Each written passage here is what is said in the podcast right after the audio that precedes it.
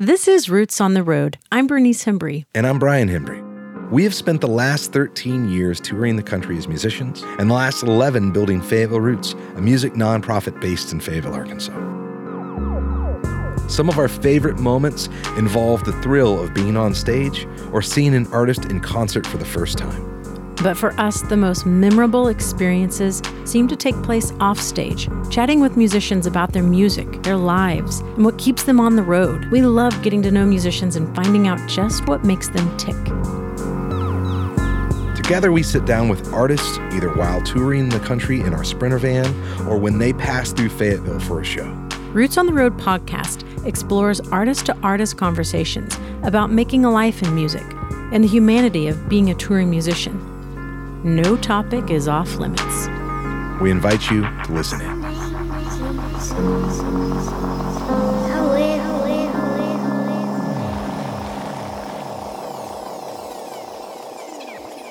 This interview was meant to be aired as a Birds of Chicago segment. We talked with JT and Allie and have so much content to explore from that conversation, and I'm sure someday we will release an additional episode focusing on Birds of Chicago. But for now, we turn our attention to Allison Russell, the woman and the artist. JT, Allie's music and life partner, has always lifted up Allie and her music. We've seen it in person and on stage. But right now, JT has stepped off stage to allow Allison to take center stage with her solo project. It takes a special man to put his project on hiatus. But JT is a special man, and it makes my heart melt to see how he is supporting his family by stepping back and allowing Allison to shine. All of this to say, Birds of Chicago is on pause while Allison rides this new wave of her solo career.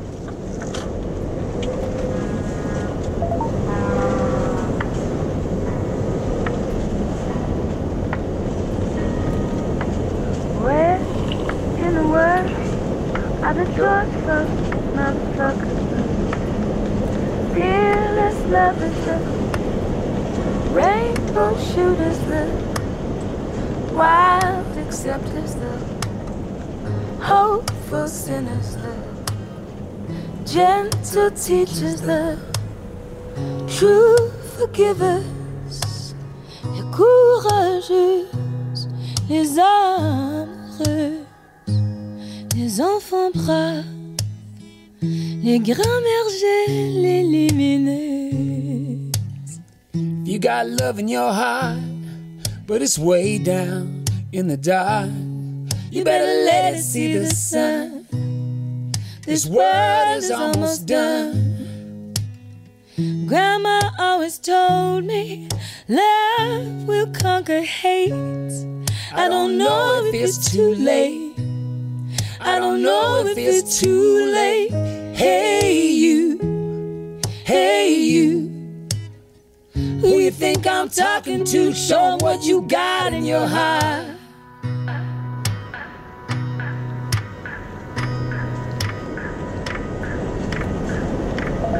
I am on the phone with Allison Russell, and she has so graciously invited us into her home via video and audio to talk to her about her album, Outside Child, and also a follow up from our interview that we did at 30A in Florida in what seems like a million years ago, which was actually January of 2020.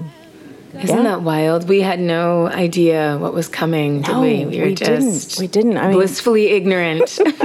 we were, yes. Because then we went to Folk Alliance right after that and crammed Yes. ourselves into small hotel rooms with thousands right. of people and Yeah, in New Orleans.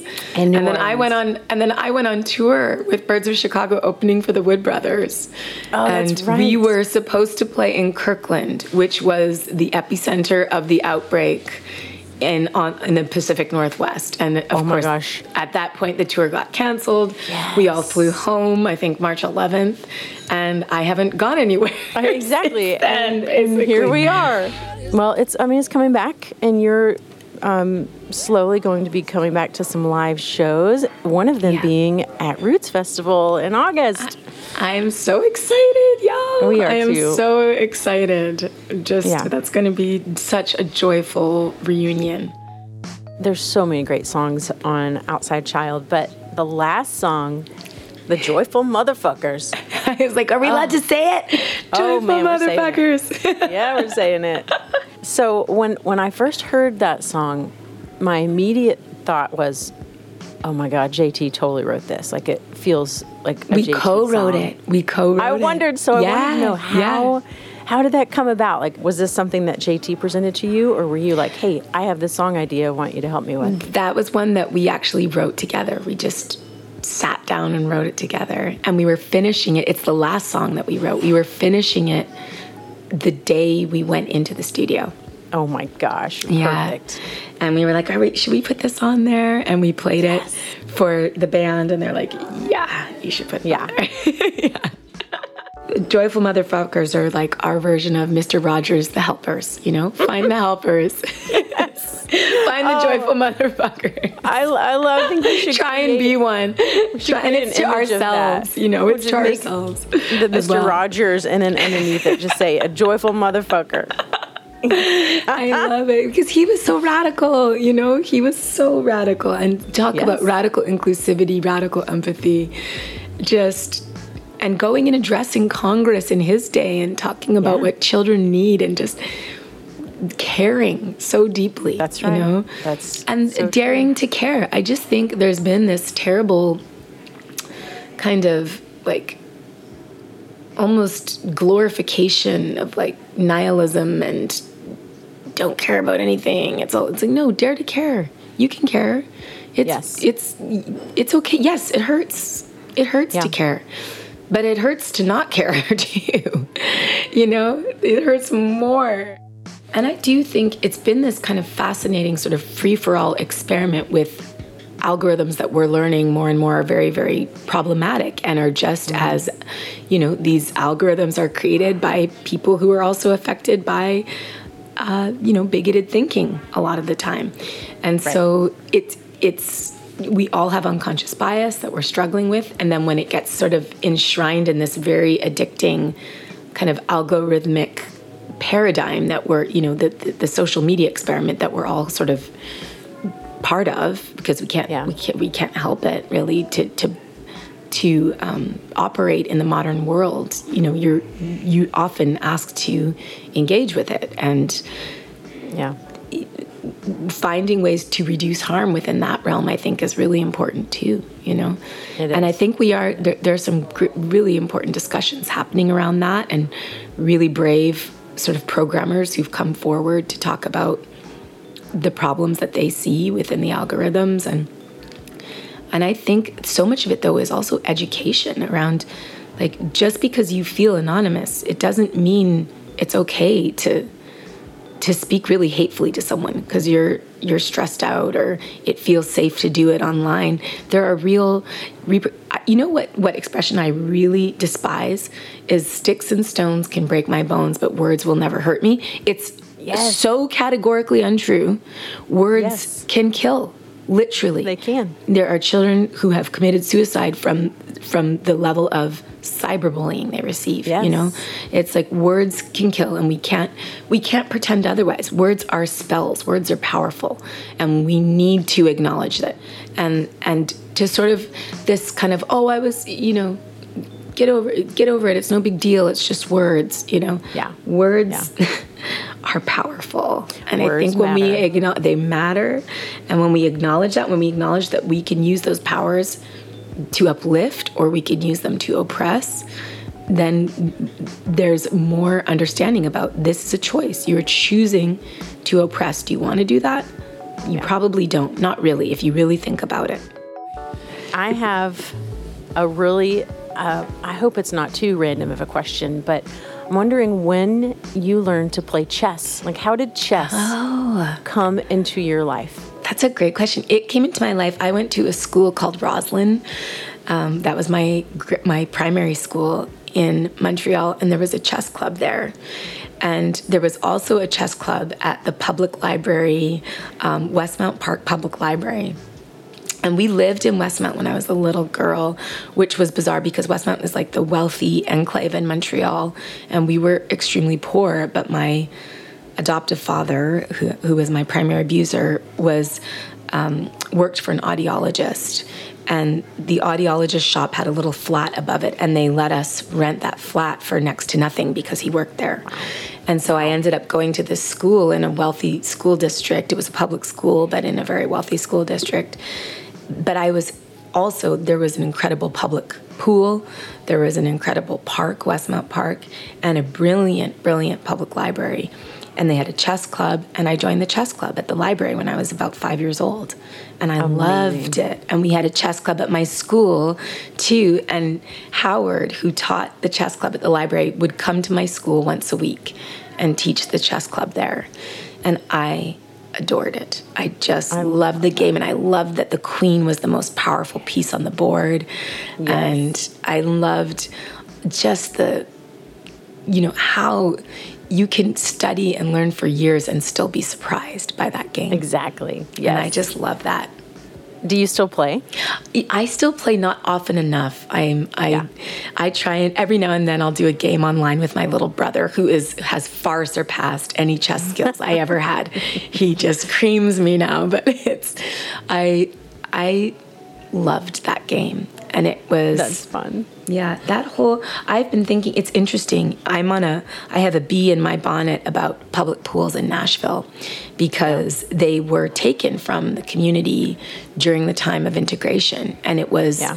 it was bigotry that that took you know it was like rather than integrate rather than allow black folks in the pools they shut them down and it's yeah. kind of never it's really never been addressed there are some indoor public pools at the community centers and the Ys and things like that but there are no zero outdoor public pools in Nashville. Yeah, it's actually it's something that is being discussed here in Fayetteville too. Is it too? Oh, that's yeah, brilliant. I think it's mm-hmm. so important. And this is another example of you don't necessarily think of a pool when, when how do we resolve these gulfs between communities? How do we, yeah. you know, push back against racism and bigotry and homophobia and all the rest of it? Well, public pools are one of the few places where people from totally different socioeconomic strata can equally be enjoying and accessing and together yeah. you know and sitting in a sauna together or sitting in a steam room together or playing in the water together it breaks yeah. down false barriers it breaks That's down right. false divisions it allows for understanding and just joyful human interaction and i actually well, think they're use... really important I'm going to use this and we'll just submit it to the city. Yes. Like, Listen, um, Allison I and I talked about that. this. We want you to hear what she thinks too. Yes, it's important. It's so funny, Bernice, because I'm in the midst of starting to talk to some of the council people here in Nashville and yeah. doing some outreach and I we're trying to figure out okay well how do we campaign for this how do we create a coalition across all kinds of lines that are perceived but are not, yeah. that, that to me, I believe are ultimately false constructs. You know, it's it, it, should be bipartisan support for this. It should be everybody right. should support this because it's know, our kids, on. not just our kids' well-being, but our elders' well-being. I think right. about you know how for a lot of older people, going out and running or walking is not a, po- a possible thing with with joint health or mobility issues. For mm-hmm. for and also for all all abilities, you know, for disabled kids to be able to swim and have a wonderful time, you know, or maybe they couldn't. The heat is oppressive here in the summer as well, you know, yeah. and the pool yeah, just. That's true. There's so so many health benefits and so many communal benefits. I love it. I love yeah. how we went from chess to swimming at the public pool. That's because great. it's to me, it's all part of the same thing. I had this public chess club that I got to go be part of. It didn't matter that I was poor. I could sit and yeah. play the same as anyone else, and it was it was an equalizer. Again, I guess that's what I mean. These these, you know, I love. Of course, I watched. Um, the was it the Queen's Gambit? Was that what it was called? Yes, oh, yes, that was so oh, I good. loved that series, and it really I touched me. And I thought that's exactly right. It's it's such an equalizer because you don't have to be from some wealthy family to learn chess and get right. really good at it. You don't have to, you know. And it's yeah, it's a game that I feel like it teaches you that you're capable of more than you think you are. Well, hey, best wishes on all the upcoming interviews, and thanks for taking time to do this ah, one. My pleasure. And Thanks for your bravery and beauty that you're putting out into the world. Thank you. I say the same to you. Yeah.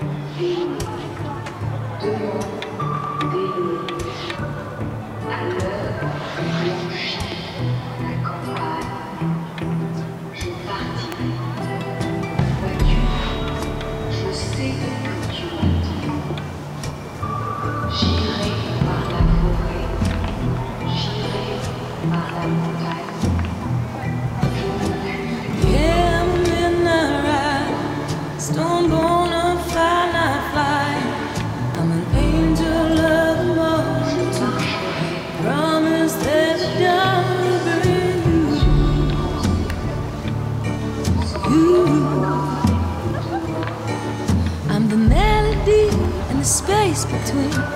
Every night swallow sings. I'm 14 vultures circling. I'm that crawling down thin on the smoke up above the trees good lord the fire on the branch that's burning low maybe you were sleeping lord but maybe she's not weeping no more.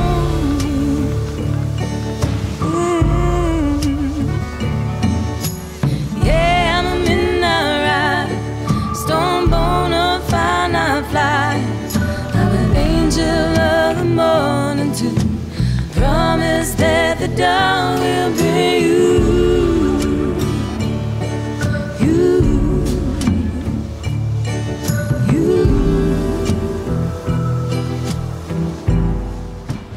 We are here at 30A Songwriters Festival, and um, this has been a fun experience to take this podcast, uh, which we t- traditionally uh, tape in Arkansas, but take it on the road. Um, and it's been fun because we've been able to, uh, you know, be around so many musicians. I think there's other 220 musicians here at this festival. It's a little incredible, amazing. It's, it's, a little amazing. Yeah, uh, I, I, yeah. I, I, had we did it last year, but we kind of our schedule was weird, and we kind of We rolled in on the last day and rolled Yeah. out, and I Yeah. didn't quite have a sense of the scope. And just this year, we've, you know, we did it right. We were here for five days, and I've, I'm just fully realizing, you know, literally how many writers there are here. It's, it's crazy. It- Yeah, it- it very is great. inspiring. Inspiring, intimidating. Yeah. Um, you know, but at the same time, seems like there's synergy. Uh, you know, uh, I see a lot of writers here that are here solo, um, and uh, you all obviously are always at least a duo, and then you've brought a trio with you to this uh, to this um, uh, festival. But paint a picture for us, uh, kind of you know the different configurations that are Birds of Chicago. Yeah, I mean, I, I think It's a collective, really. It's a collective, and that's that was that was the idea from the start. Like in 2013, I mean, it, it started with the, the kind of bare bones, pragmatic, economic fact that um, uh, in 2013 there was not um, a powerful demand uh, for uh, us. Uh, so where there was lukewarm demand, there was lukewarm money involved, and and so uh, you know it was just on a pragmatic level, it was just so Allie and I went out and we did it, and but we always imagined that you know we had already had a tribe of musicians that we kind of loved, and that the hope members was of we Poe could Girl, members of JT Yeah. and Clouds. Yeah. and, and the hope was that we could expand, you know, our touring tribe uh, as the years went went went on, and and we were able to do that. And so, but um, but the idea is always in kind of a loose collective. Um, where Allie and I were the constants, and uh, we were the ones that were nutty enough to like just it felt normal to you know to go do a couple hundred shows right out of the gate and um and now it's less of a pragmatic thing and it's it's it's, it's more of um it's kind of a it's a very lucky kind of musical blessing to have this probably crew of about seven or eight musicians who are usual suspects that who we just love deeply as people, and um, you know, we go out for a run with Champagne, and he's such a painter and he's such an artist, and then and then we'll do a run with our brother Steve Dawson and um, another fellow Canadian, Yeah, another fellow national podcaster. treasure, and Yeah. another fellow podcaster. Yeah, Yeah, yeah. music makers, soul shakers. That's a great and then as as y'all know, you know, when when we're doing um, shows with the full rhythm section, you know, that's another beast, and it can kind of evolve into a, a thing. And um,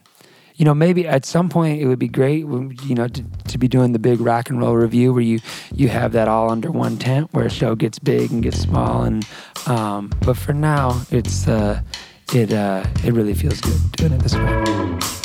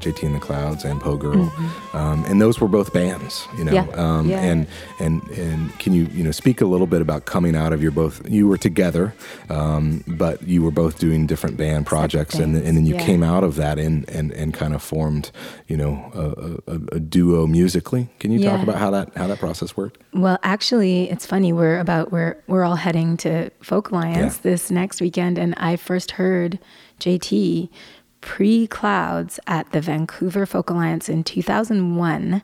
I was 21. You weren't even 20. I was 20. I was 20, and I was um, I was 18. That's Is that funny because true? that's I funny because he's this. Uh, eight and a half years older than me. Yeah. Anyhow, um, he he was playing. That was he had his first um, kind of serious songwriting project called the first iteration of the Capital Sunrays. Um, the first iteration was with an incredible singer from the hills of Ohio uh, named Michelle McGrath, who we adore and who has just sung on our most recent record that's not even mixed yet. Um, but Michelle and JT had this group, the Capital Sunrays. It was their last couple shows basically because Michelle was getting off the road, getting ready to be a mom, moving to rural Ohio outside of Athens, you know, just deciding that it, she wasn't going to be touring anymore. So I got to see their last couple of shows and they were just doing kind of guerrilla style. I remember it was like a hallway at, at Riot at the Hyatt, you know, it, um, in Vancouver. Uh, 2001, Vancouver, British Columbia, that is. And I was there tagging along with the Be Good Tanyas. I was hadn't even started Po' Girl yet. Was very much in the closet as a musician still, um, just kind of starting to come out a little bit. Just kind of starting to come out a little bit. Just kind of starting to come out a little bit. A little bit. Chimes in the morning, feet to the earth. Wild birds calling, a little rebirth. Cold pavement pressed against a bare foot. Can you feel the mother moving through the bonds of our works?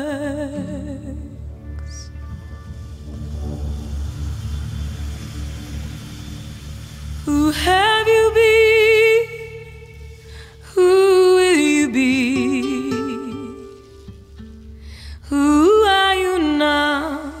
What can you hear? What can you see? What can you do? What can be done? Who can ever know the mystery within?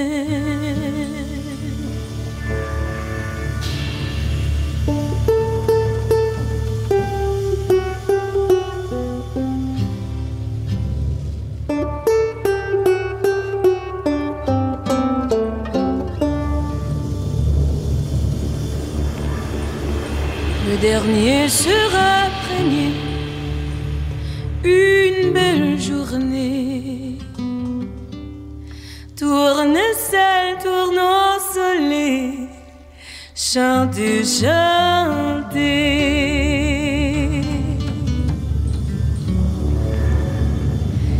Dust of the stars, bones of breath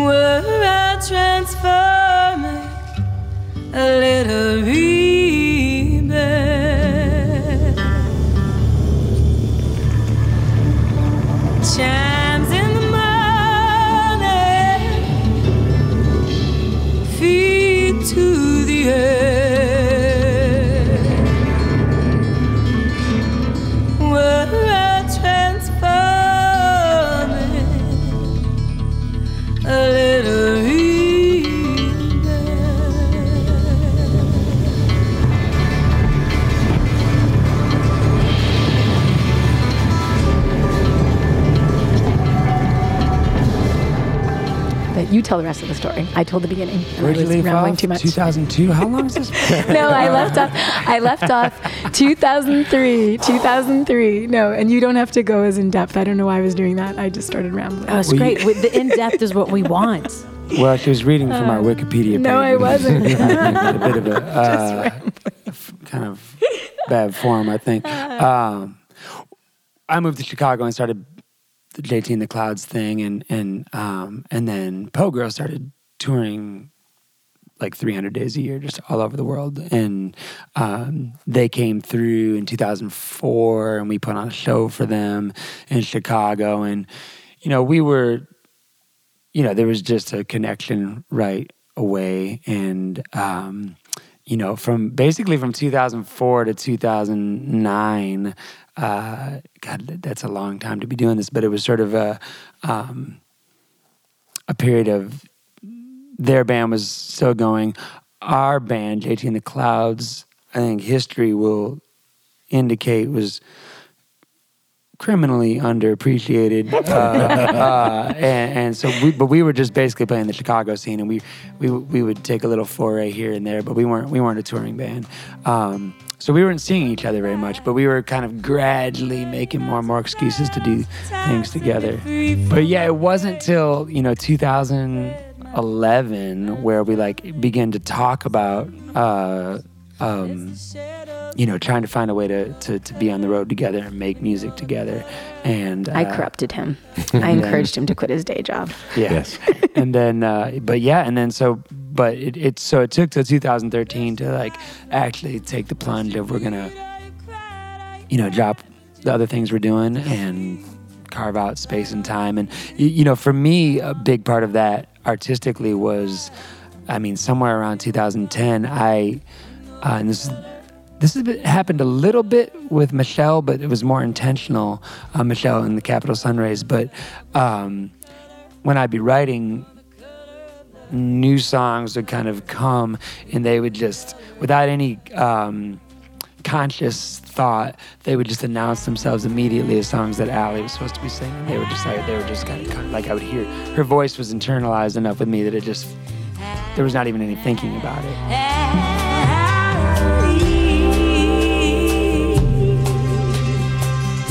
With your regiment, can lead girl might have been Eighteen, You didn't do nothing. They went in that room.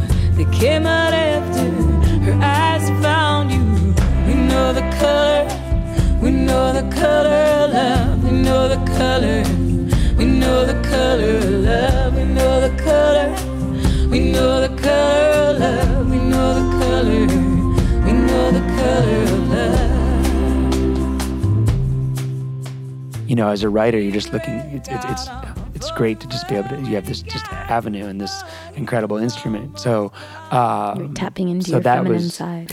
um, so that and it, I think that was a big part of the transition of like, well, this this feels like it has to be a.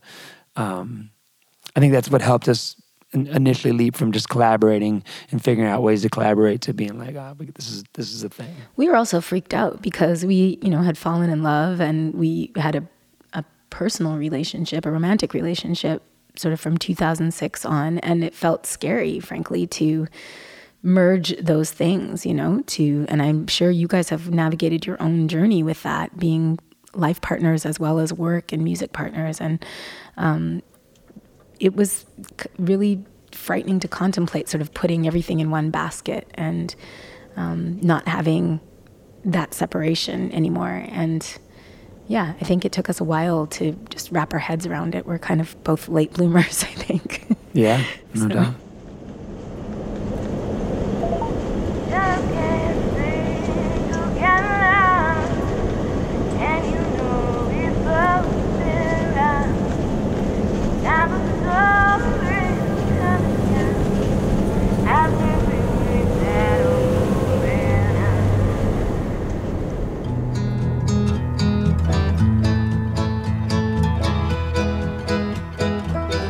Can you talk about that period? I mean, in my mind, um, JT and the Clouds and Po' Girl um, are on kind of different different ends of the songwriting world, so to speak. You know, I think a Po' Girl is definitely fresh and new, but a string band of sorts. Yeah, kind of Um, rootsier, Yeah, rootsier string band, and. JT and Clouds is almost a rock and roll outfit. You know. Yeah. Yeah. So can you can you each speak to you know what was informing, um, you know what informed both those styles for you? You know, so beyond or going you know pre uh, those bands.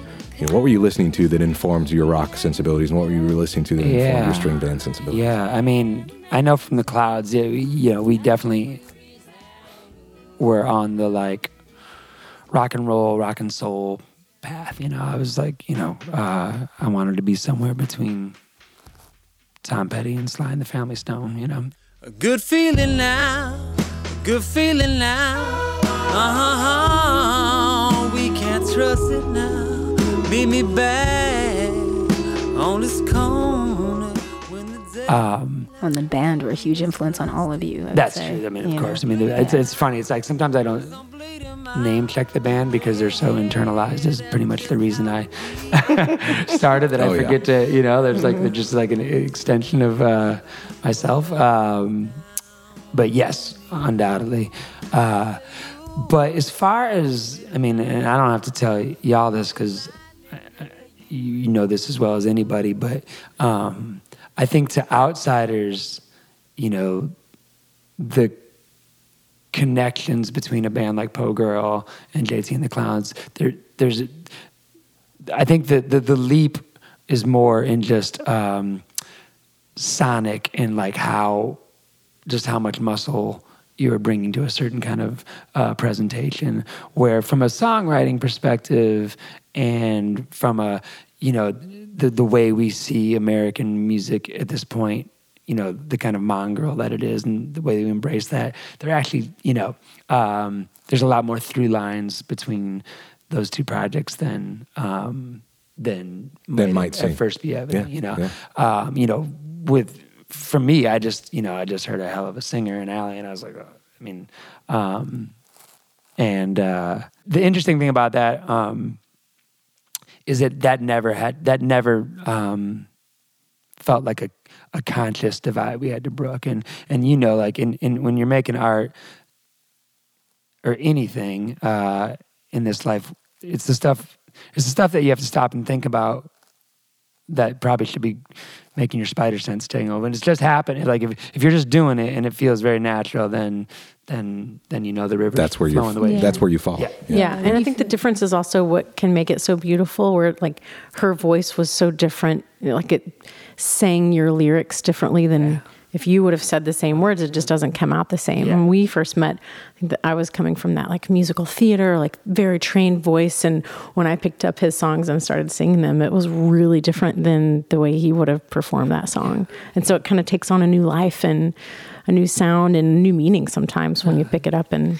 It's endlessly fascinating. Yeah. you influence each other and there's that indefinable kind of osmosis thing that starts to happen to you and you're creating together all the time and Yeah. working together and experiencing life together you know all of those things inform the way the music sounds i think too um, i think i had a very um, well like, sort of a repressed uh, and oppressed upbringing i guess i would say i was you know had a very broken childhood and a foster family for the first five years almost. Um, they were not into music at all. They were kind of religiously against very, very extreme, um, sort of a kind of a born again in a way, born again Catholics, if that makes sense. But um, um, there was a lot sense. of no, there was a lot of very intense. Um, just they they they weren't into joyful expression. Let's put it that way. Yeah. And um,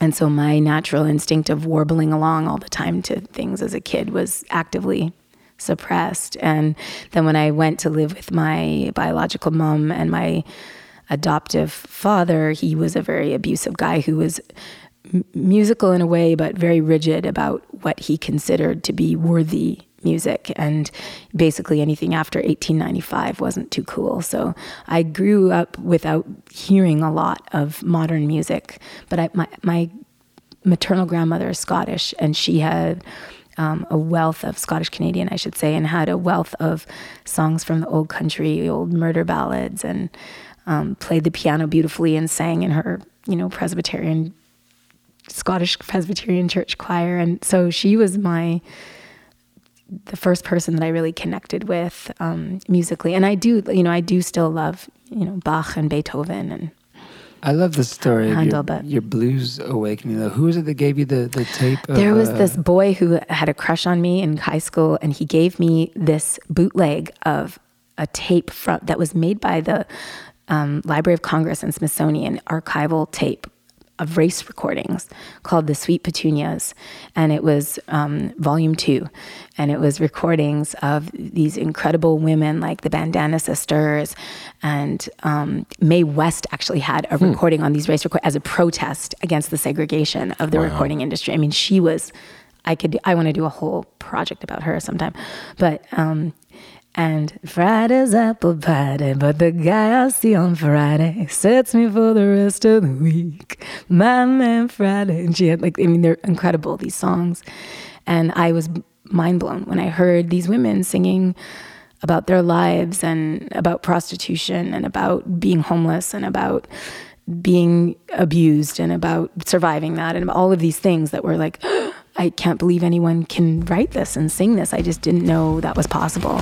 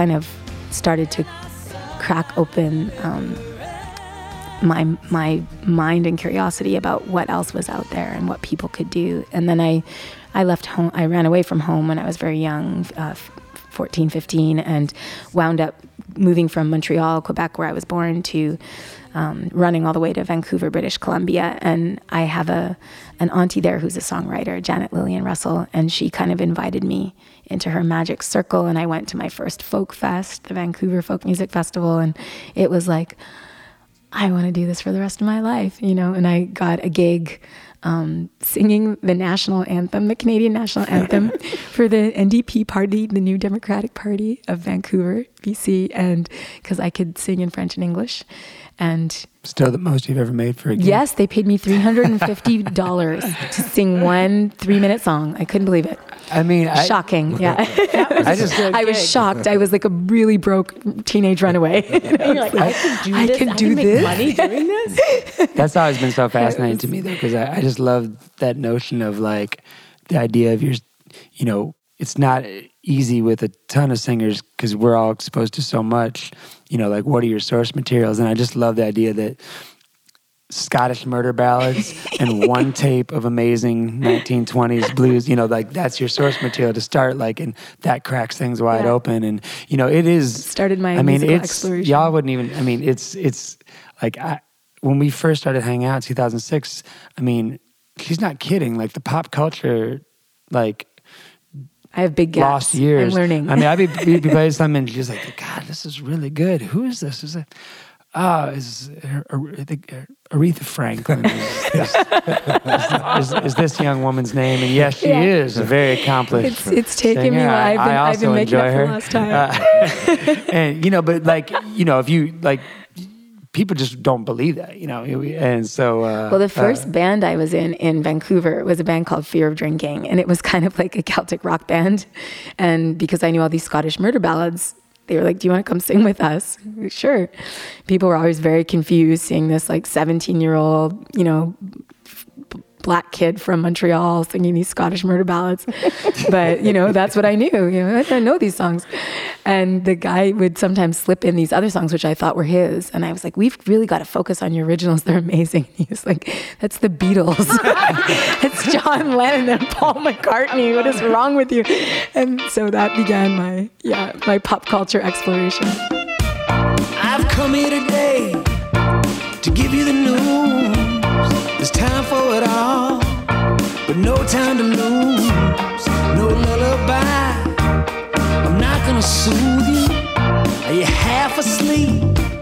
Are you caught in a dream? All of your senses, come on, give 'em to me. No reminiscence. No memories of faded constellations, faded constellations, lost tears,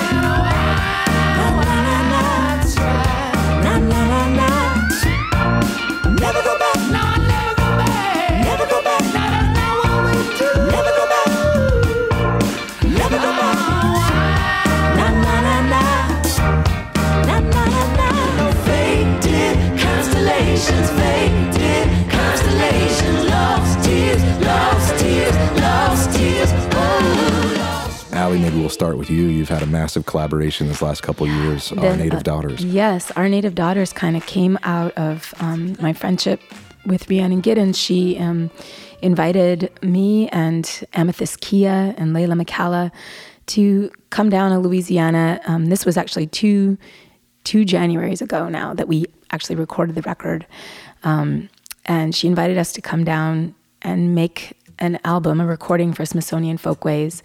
She had a name, Songs of Our Native Daughters. She had ideas of where she wanted, what kind of material and territory and subject matter she wanted to explore. And it was basically the only caveat was she wanted us to write on the banjo, which we all do anyway. And and we kind of got into it. The name "Songs of Our Native Daughters" comes from it's an homage to James Baldwin's "Notes of a Native Son." You know that first kind of mind-blowing book of essays that just changed the conversation about race and heritage and equity in America, basically. So I went deep into some of that material and I watched I Am Not Your Negro and I'm still not recovered basically from that. And anyway, went deep into some of my own family history as well. Right, but it was really an interesting um, kind of dovetailing because when Rhiannon invited me to do that, it was right around the time I was getting to know my paternal biological family better, and um, I met them when I was 30 years old, and they're from uh, Grenada. That side, that side of my heritage comes from Grenada, and of course, they were not brought willingly; they were brought in chains. Um, and there's a one of my family members uh, is a historian, and she has traced our our lineage back to uh, as far back as she can to a, a, woman named Quasheba who was kidnapped um, somewhere in Ghana and sold off the coast of Ghana and sold several times and wound up on a plantation in, in the north of Grenada where she became willingly or unwillingly the matriarch of our of our lineage. Now, you feel now. How does your spirit fly?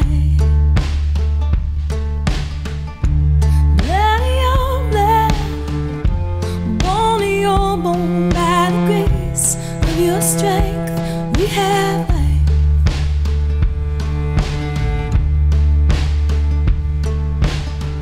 From the golden coast to to the bondage of you kept the dream of hope alive.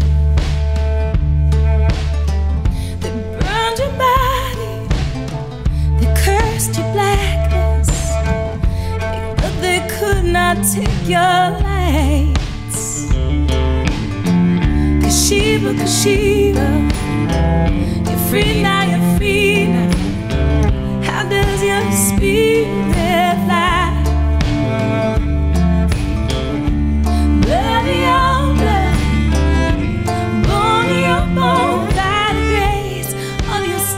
there was just something about um, being with Rhiannon and Leyla and Amythyst and exploring this history together and kind of having each other, you know, for support and communion that um, we just felt all the ancestors really close, I think, the entire time we were recording. And that sort of came through again and again in, in, in different songs for each of us. And we, we did a lot of co writing, but we also wrote individually. Um, Amythyst is up for a Grammy right now with the song that, that came through for her um, called Black Myself. And um, beautiful, you know, powerful song. And um, and I and and Quasheba was one that came through really. I kind of felt like it. It was like three. I mean, those sessions were pretty intense, where we we did them all in ten days, basically, um, and we would be writing the night before. And I'm I'm someone whose creative time is later in the evening, so I would be writing till you know three in the morning, four in the morning, and then we would go into the studio at eleven, and we would record those songs. Um, so we would sometimes, you know, the ones that Amythyst and I co-wrote uh, a few together, and she would, um, you know, send me an idea, and I would send her one. And I remember she, the Blood and Bones, she sent me. She had this this chorus, and she was like, I don't know what, where. I feel like there's a thread we can follow with this chorus, and I was like, that night we, I just downloaded the verses, you know, like they came from wherever the ancestors.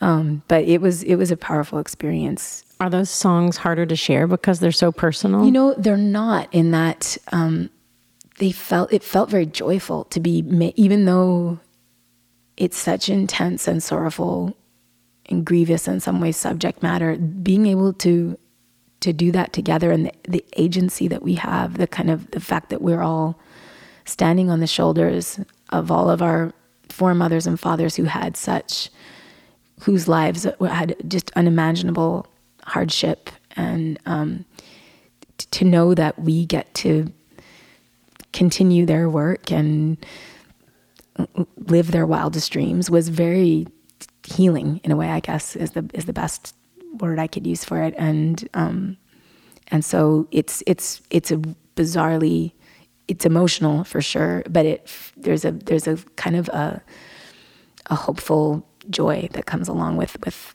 sharing sharing the songs that we wrote together and that I I wrote that came out of it. And um yeah I don't know. It it was um I'm still processing and we're still you know we're in the early days really of that project we are we're definitely going to do another record, and we've got some some tours coming up, which are not yet announced. So I won't I won't jump the gun, but That record, though, let it be known there is more to come. I mean, that, it was just so Yeah. cool to see because that record had a, you know, it wasn't like there was a big promotional push behind it, and it had such an impact, and people reacted so viscerally and so immediately, and, and you know, like it was, it's just a record people are going to remember for a long time, and and and and people that um, monitor this sort of thing will look back and and note that it was not nominated for Record of the Year by either Folk Alliance Yeah. or Grammy, uh, Mar- which is uh, uh, horrifying, horrifying. JT's outraged for us. I'm outraged. I'm full of uh, of white rage. Was that the? was that the- the- that's oh, not no, the oh, word- no. that's not the term you want. Uh, wait, no. Ally Uh, rage, ally rage, ally rage. I like that. I mean, Oh, come on, Angus, bruh. I, I have the same shock, um, but it feels like you all are standing on this equal ground on that record, Yeah. and maybe it's just too much to to to you know to figure out. Yeah, you know, maybe. Um, meaning like that that is um, that's an achievement. You know, Yeah. to to be able to stand together shoulder to shoulder and present this artistic front in that way. I love that you just said because it very much is. It feels like a very equal sisterhood and a very cla- and you know it's a funny thing. Re- it was it was an interesting. Uh, we we had we were so um, honored to get to play the Newport Folk Fest this summer, and but it was a, an interesting thing for Rhiannon, who has played that festival three times in different configurations. Once with um, the chocolate drop, Carolina Chocolate Drops, and twice solo. And she, in fact, was one of the few artists to ever play both the the, the folk fest and the jazz fest the same summer.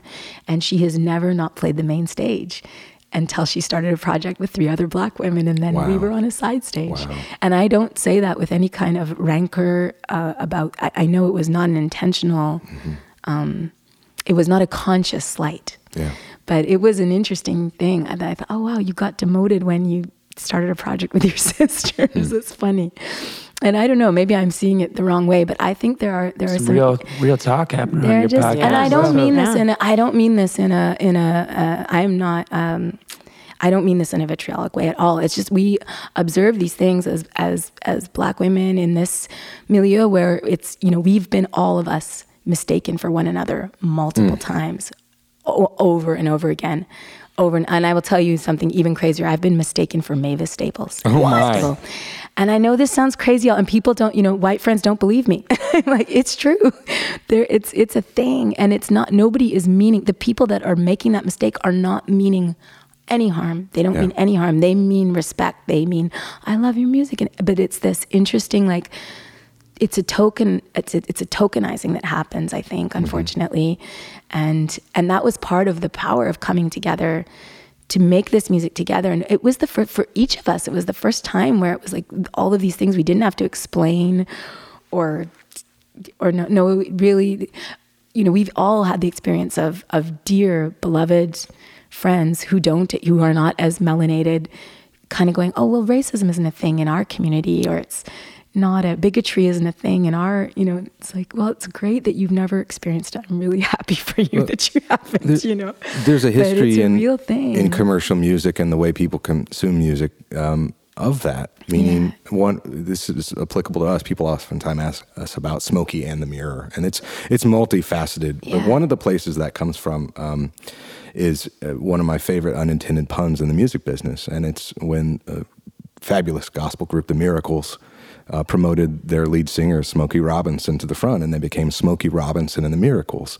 And and if it, just in that, for example, the you know the consumer or the listener needed an identity. Right. They couldn't understand the Miracles, but for some reason, and probably a record executive understood they would understand Smokey Robinson and the Miracles, and and the, the the unintended nod to that, or the intended nod to that that I speak about is like how shocking that is, Right. And and then just the the irony of smoke and mirrors and and and all of that idea. But you know, Yeah. I am more compelled, you know, by that that shoulder to shoulder front. You know that, Yeah. that force, Yeah. that that Yeah. collective force, uh, and so th- I agree with JT. I think that has a long arc. Yeah, and I mean, a- anytime there's a there's the power. I mean, if you want to also get kind of the thing that makes it will make it enduringly kind of aesthetically compelling is is is I mean, you were starting to get at this. It's not just four powerful artists. I mean, those four artists, again, sometimes we have this problem in they are black woman artists who happen to play the banjo, but they are such incredibly distinct voices from each other. They come together and it's very powerful, but that's part of the power is that like if you put you, listening to each four four of them separately what they do on their own is, is very distinct and very different. You know, it all is under this mother, but it's it's it's and you know, and that is something that we also have to be careful about, you know, with sort of the well-meaning thing, um, you know, is that you don't cease to make distinctions between you know we uh, we white men with guitars uh, have the full expectation that there will be very nuanced uh, you know understandings of you know why we're different from you know pick you know one from the other. Like uh, Neil Young, I don't, yeah. Jeff Tweedy. Uh, you know,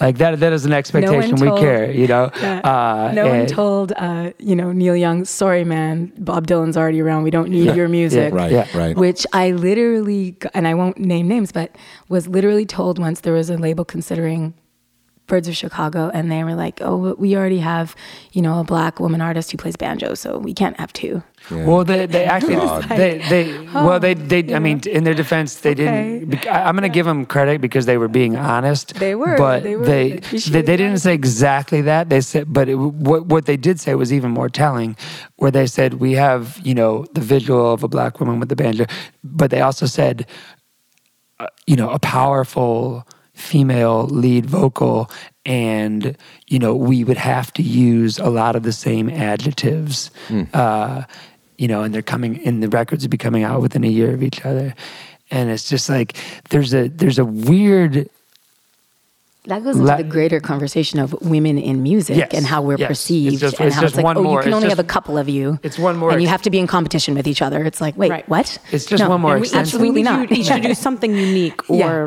look somewhat different. Well, and like and it as always though it is, can't be a, unique if you're as though there's a you know oh if you play a banjo you sound because I sound exactly like Kaia Kater who sounds exactly like Rhiannon who sounds exactly like Amythyst like who sounds exactly like Adia who sounds exactly like Yola. It's like no, you know no totally different artists. And know? some of that just gets yeah, solved with yeah. exposure, you know, I mean, because because yeah. some of it it's it's not necessarily like a. Um, it, it, it's not a nefarious thing on a like a, on a listener's stand. It's just they haven't heard enough. So we have to do our job and put that music in their ears.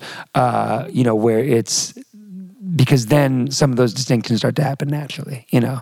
Um, but but well, but, but the companies have to exposure and access. I mean, and like like Brandi Carlile and the Highwomen are are really addressing this issue head on with country music radio. You know, where they will only play women every two songs out every whatever it is, some ridiculous stat out of every fifty or something.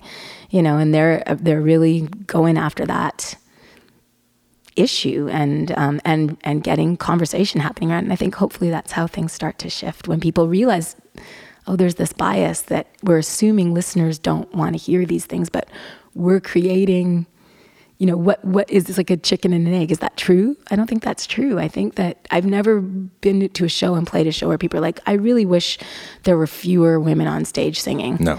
Never. Never. That has never happened. It has never happened no. you know. Brandi carlile's all woman fronted festival selling out yeah. you know instantly. So it's not true that people don't want to hear women playing, right? And and we're sort of, and even you know the minority subsect of the minority or whatever. But you know it's all it's all sisterhood and it's all should all be peoplehood. You know, I would love us to get beyond brotherhood, sisterhood, genderhood, anything. You know, like it would be great to just get past that, but we're not quite. You know, we're inching there. We're inching forward. So get out on the lawn, shake it to those. Uh, Ali and JT, you've been so gracious to us. You know, you've put us in front of audiences in, in Chicago, um, sold out shows in Chicago, and took us on the East Coast, and have been so supportive of what we do. Um, and we've we've been together a lot over the years, but it's always in a show. Yeah, we never, never get to true. just sit down and commiserate. And even though it may seem weird that the tape is rolling while we're doing this, um, it, it occurs to me that you know we've we've been able to chat for so long because we've been you know, we don't get to do that. Yeah. You know, we don't get to dig in and just say, hey, you know, this is what's going on, guys. Yeah. Like last last night, uh, we sat down with uh, some other musician friends and and we closed down a bar and grill. and I can't tell you, like, I we, you know, it. just Oh, just so closed needed. it down, and and and and I feel that way tonight too. We're kind of closing down this this podcast capture, but it it feels right because you know we find so much. Um, we talk, got back to that collaboration community. We find so much. Um, uh, you know, togetherness with you two. Yeah, well, and we just don't get to like um, have that time, and so it's been really nice to take that Well, time. well I, I, I know we're gonna wrap this up, but I, I feel like I, I've been wanting to. I, we were just bragging on y'all last night about the specific, the personalities that it takes for you two to be the sacrifices you make. Uh, you know, to have s- such a, top flight band as Smokey and the Mirror with with the level of artistry, but that you guys willingly, you know, give up so much of your mental and spiritual bandwidth to to this Roots Festival that gives Fayetteville so Roots much Fest, amazing. to so many people, and the way you all negotiate those two hemispheres. I mean, I I have some sense of how impressive a feat that is, and uh, I just hope people realize that because it's I I, I I aside from just the work, I can only imagine what it's like just ne- negotiating, you know, being an artist and being doing what you do and and fighting that good fight that you are as artists, but also all that time you have to give to the to and, and heart you have to give to the fest and selflessness. So um, right on, you guys. We're